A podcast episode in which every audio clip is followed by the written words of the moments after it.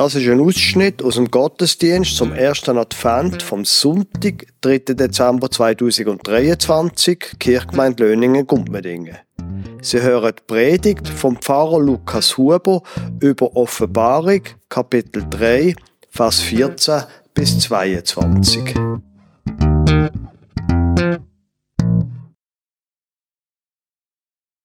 Von der Predigtextordnung wird für den heutigen Sonntag ein Text vorgeschlagen aus der Offenbarung, aus dem letzten Buch von der Bibel. Also Kapitel 3 lese ich Ihnen Vers 14 bis 22. Schreib an den Engel der Gemeinde in Laodicea, so spricht der, der das Amen ist, der treue und wahrhaftige Zeuge, der Anfang von Gottes Schöpfung. Ich kenne deine Taten. Du bist weder kalt noch heiß. Ach, wärst du doch kalt oder heiß. Doch du bist lauwarm, weder heiß noch kalt. Darum will ich dich aus meinem Mund ausspucken. Du sagst, ich bin reich, habe alles im Überfluss und mir fehlt es an nichts. Dabei weißt du gar nicht, wie unglücklich du eigentlich bist. Bedauernswert, arm, blind und nackt. Ich gebe dir einen Rat, kauf Gold von mir, das im Feuer gereinigt wurde, dann bist du wirklich reich und kauf weiße Kleidung, damit du etwas anzuziehen hast. Sonst stehst du nackt da und musst dich schämen. Kauf außerdem Salbe und streich sie auf deine Augen, denn du sollst klar sehen können. Alle, die ich liebe, weise ich zurecht und erziehe sie streng. Mach also ernst und ändere dich. Hör doch, ich stehe vor der Tür und klopfe an. Wer meine Stimme hört und die Türe öffnet, bei dem werde ich eintreten. Ich werde mit ihm das Mahl einnehmen und er mit mir. Wer siegreich ist und standhaft im Glauben, der soll neben mir auf meinem Thron sitzen, so wie auch ich den Sieg errungen habe und neben meinem Vater auf seinem Thron sitze. Wer ein Ohr dafür hat, soll gut zuhören, was der Geist Gottes den Gemeinden sagt. Liebe Gemeinde, in meiner Coaching-Ausbildung vor ein paar Wochen habe ich meine Trinkflasche vergessen. In einer Pause, es hat außerhalb vom Schulungsraum so eine Kücheli, bin ich eine Wassergaraffe geholt, habe Wasser eingefüllt, bin reingegangen, habe mich angesetzt, habe eingeschenkt und ein bisschen davon trinken. Uh, das war aber nicht gut gesehen. Lauwarmes Wasser. Bäh.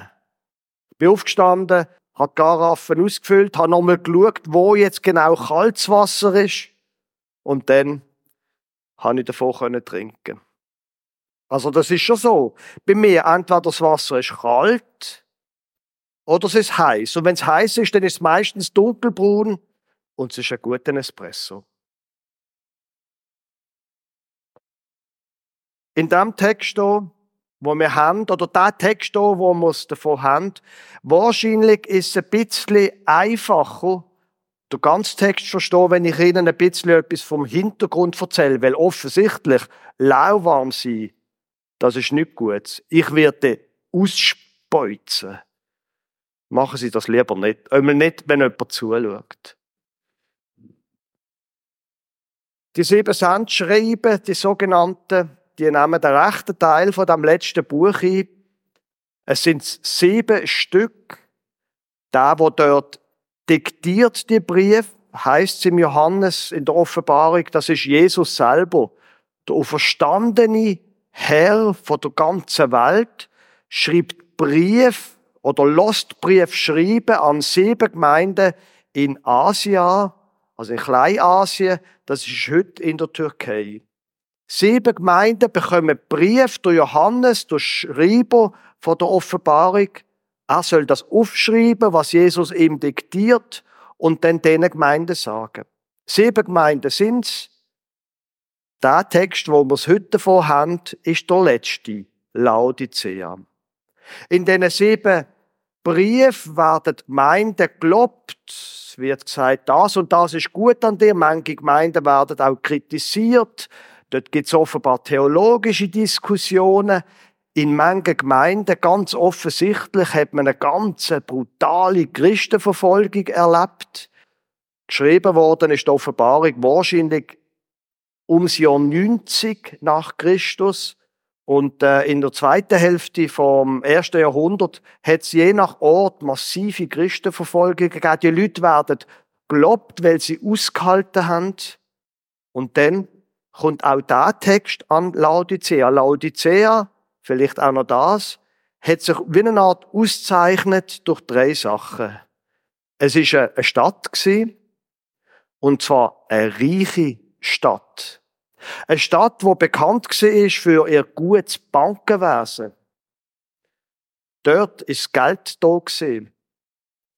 Laodicea ist so reich dass wo im Jahr 60 nach Christus ein riesiges Erdbeben gegeben hat, wo wie eine Art die halbe Stadt kaputt war, hat Laodicea aus eigenem, aus eigenen finanziellen Kräften, ohne das römische Weltreich hat müssen einen Beitrag leisten, haben sie die Stadt wieder können aufbauen, unter anderem auch die Wasserversorgung.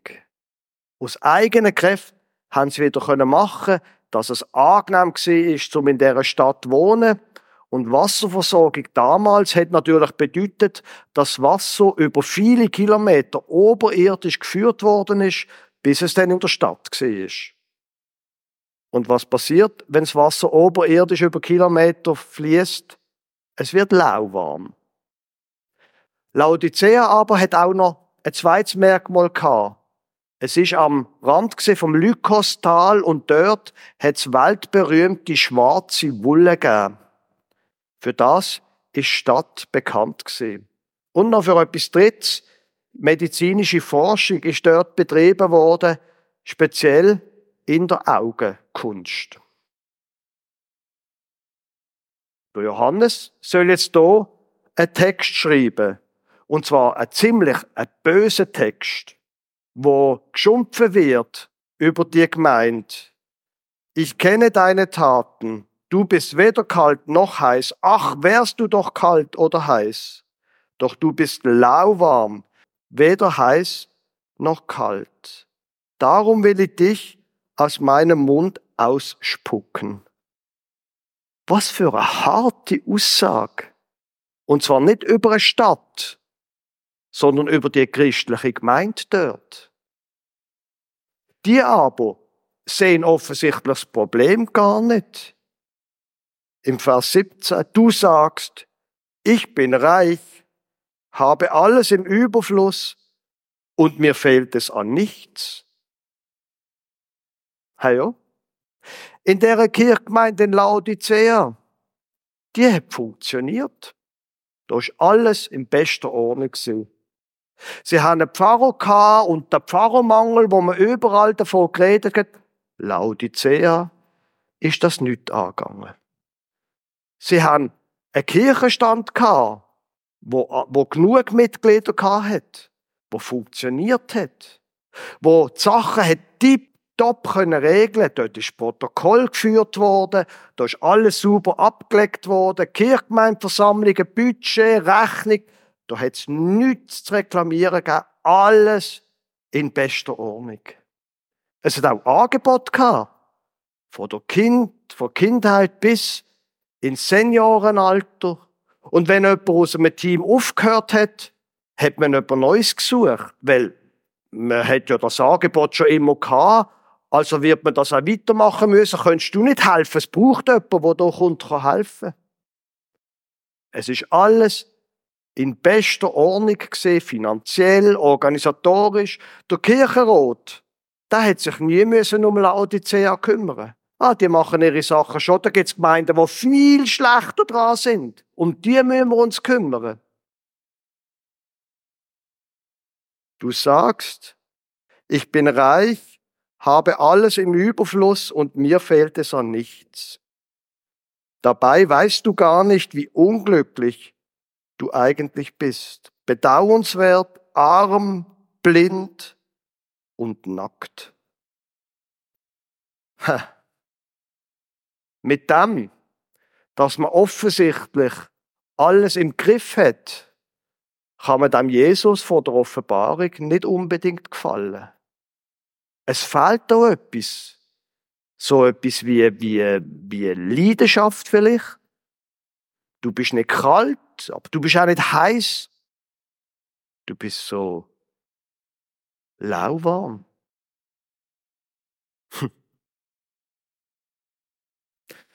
Und wenn du so weitermachst, sagt der Jesus, dann werde ich dich ausspucken. Was für ein brutaler Text. Also ein bisschen so wie, wie ein Arzt, wo sagt, schauen Sie, es gibt zwei Möglichkeiten. Entweder Sie saufen weiter, Sie hören auf zu saufen, oder sonst sterben Sie. Entweder Sie hören auf rauchen, oder sonst sind Sie selber schuld.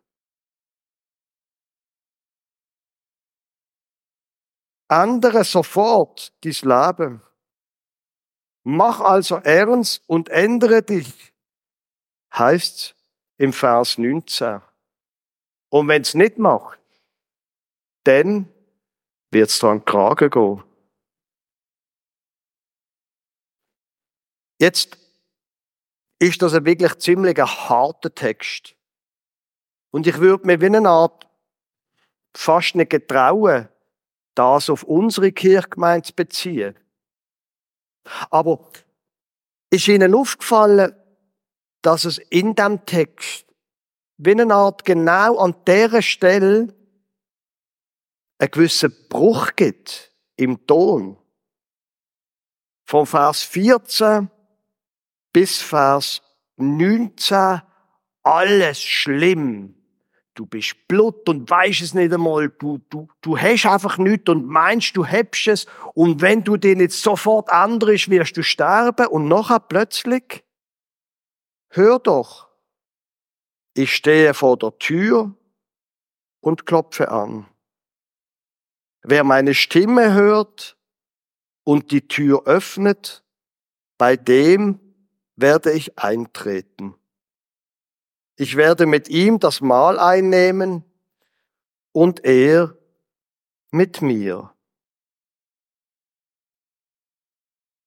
Wieso jetzt plötzlich der ganz andere Ton und vor allem das ganz andere Thema? Das hat ja gar nichts miteinander zu tun. Ändere dein Leben oder du stirbst. Und als nächstes Du, ich würde eigentlich am liebsten mit dir mal essen. Machst mir Türen auf? Wenn man den Text übrigens liest, der Vers 20, ich werde mit ihm das Mahl einnehmen und er mit mir, hätte er allenfalls, wo da klopft, sogar einen Korb mit Essen und Trinken dabei. Also da abbildet ist es nicht an der Kirche. Man könnte sich sogar vorstellen. Legen Sie, sein Leben ändern. Das ist ein großes Thema in der Verhaltenspsychologie. Da weiß man unterdessen sehr, sehr viel über, mit der Hirnforschung und der ganzen kognitiven Forschung ist das immer wieder eine Frage, wie kann man das Leben, vor, äh, das Leben ändern zum Besseren? Wie kann man schlechte Gewohnheiten ablegen? Man weiß zum Beispiel, dass man nicht sollte sich große Ziele setzen. Von jetzt an, am 1. Januar ist mein Leben neu. Sondern man muss kleine Verhaltensänderungen machen, Wohnungen einführen, die zum Guten führen und immer nur etwas Und dann mit der Zeit tut das Leben verbessern. Da weiß man sehr viel. Die Frage ist nur, macht man es denn auch? Und was bringt denn Motivation? Ist es wirklich das, wenn man jemanden mal so richtig zusammenschießt und zusammenstucht, dass er dann sein Leben ändert? Mein Onkel hat ein Leben lang geraucht und ist an Lungenkrebs gestorben. Was macht also, dass man das Leben ändert? In dem Text hm, kommt wie eine Art beides. Eine schonungslose Aussage über den Zustand mit einer klaren Ansage, was passieren wird, wenn es so weitergeht. Und dann der überraschende Vers 20. Ich stehe vor der Tür und klopfe an. Wer meine Stimme hört und die Tür öffnet, bei dem werde ich eintreten. Ich werde mit ihm das Mahl einnehmen und er mit mir. Liebe gemeint, hm, Veränderungen, wo bleiben, haben im Normalfall, das ist jetzt einfach auch soziale Psychologie, Veränderungen, wo, äh, wo bleiben, haben oft mit Beziehungen zu tun. Und genau das macht der Gott von der Bibel. Wenn die Bibel recht hat, ist der Gott nicht auf, im Himmel geblieben und wir sind da auf der Erde. Sondern er ist auf die Erde gekommen, ist Mensch geworden, hat sein Leben gegeben, ist schon verstanden und zurückgegangen zum Vater und steht jetzt da vor der Türe und klopft an. Das ist Evangelium. Natürlich muss man sich der Tatsache stellen. Natürlich ist die Wahrheit einfach die Wahrheit. Und vielleicht ist ja die Wahrheit, dass wir wie eine Art unsere Leidenschaft verloren haben und müssen umkehren. Aber wirklich etwas anderes tut sich dann, wenn wir Türen aufmachen und der Gott, der Jesus, in unser Leben hineinlässt. Dass wir dann, wie mit guten Freunden, beim, bei einem guten Essen und einem Glas Wein, mit dem Gott wie mit guten Freunden über das redet, was uns wirklich beschäftigt. Über das, was mich freut. Über das, was mir Sorgen macht. Am Schluss vom Tag zum Beispiel, im Bett. Jesus, heute ist das und das passiert. Ich gebe es dir zurück und ich bitte um eine gute Nacht. Ich weiß, physikalisch geht das nicht auf. Naturwissenschaftlich kann man das, sich das nicht recht vorstellen, dass der Gott, der Jesus soll in mir leben. Aber das ist das, was der Vers sagt. Und das ist das, was das Evangelium sagt. Der Jesus will bei dir und mit dir leben. Er will Teil sein von allem, was dich beschäftigt. Er will mit dir essen. Er will auch dann sein, wenn du ins Bett gehst und am Morgen wieder aufwachst. Er wird so auch dein Leben zum Guten prägen. Siehe, ich stehe vor der Tür und klopfe an. Ich kann nur dafür plädieren, aufzumachen, ihn reinzulassen, ihn Teil sein vom Leben.